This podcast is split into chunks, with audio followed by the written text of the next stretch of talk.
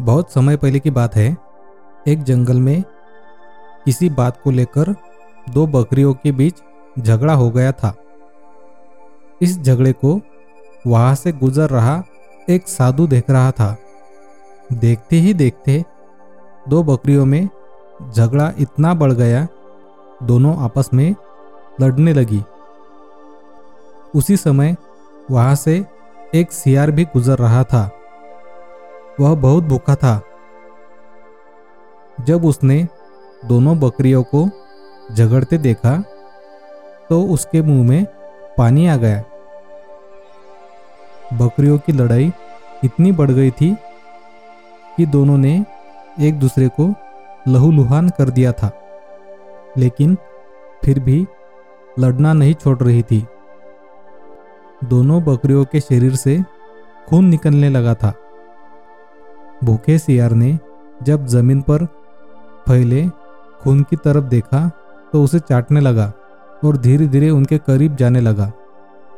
उसकी भूख और ज़्यादा बढ़ गई थी।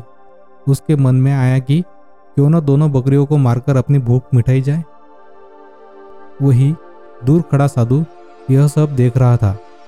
जब उसने सियार को दोनों बकरियों के बीच जाते हुए देखा तो सोचा कि अगर सियार इन दोनों बकरियों के और करीब गया तो उन्हें चोट लग सकती है, यहाँ तक कि उनकी जान भी जा सकती है। साधु, अभी यह सोच ही रहा था कि सियार दोनों बकरियों के बीच पहुँच गया। बकरियों ने जैसे ही उसे अपने पास आते देखा तो दोनों ने लड़ना छोड़कर उस पर हमला कर दिया। अचानक हुए हमले से सियार अपने आप को संभाल नहीं सका और चोटिल हो गया। वह किसी तरह अपनी जान बचाकर वहाँ से भागा। सियार को भागता देख बकरियों ने भी लड़ना छोड़ दिया और अपने घर लौट गई।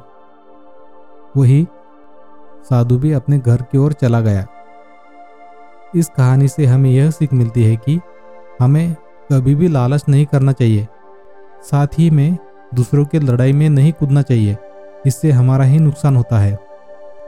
मॉरल स्टोरीज इन हिंदी का ये पॉडकास्ट एपिसोड अगर आपको अच्छा लगा तो इस पॉडकास्ट को फॉलो करना ना भूलिएगा। धन्यवाद।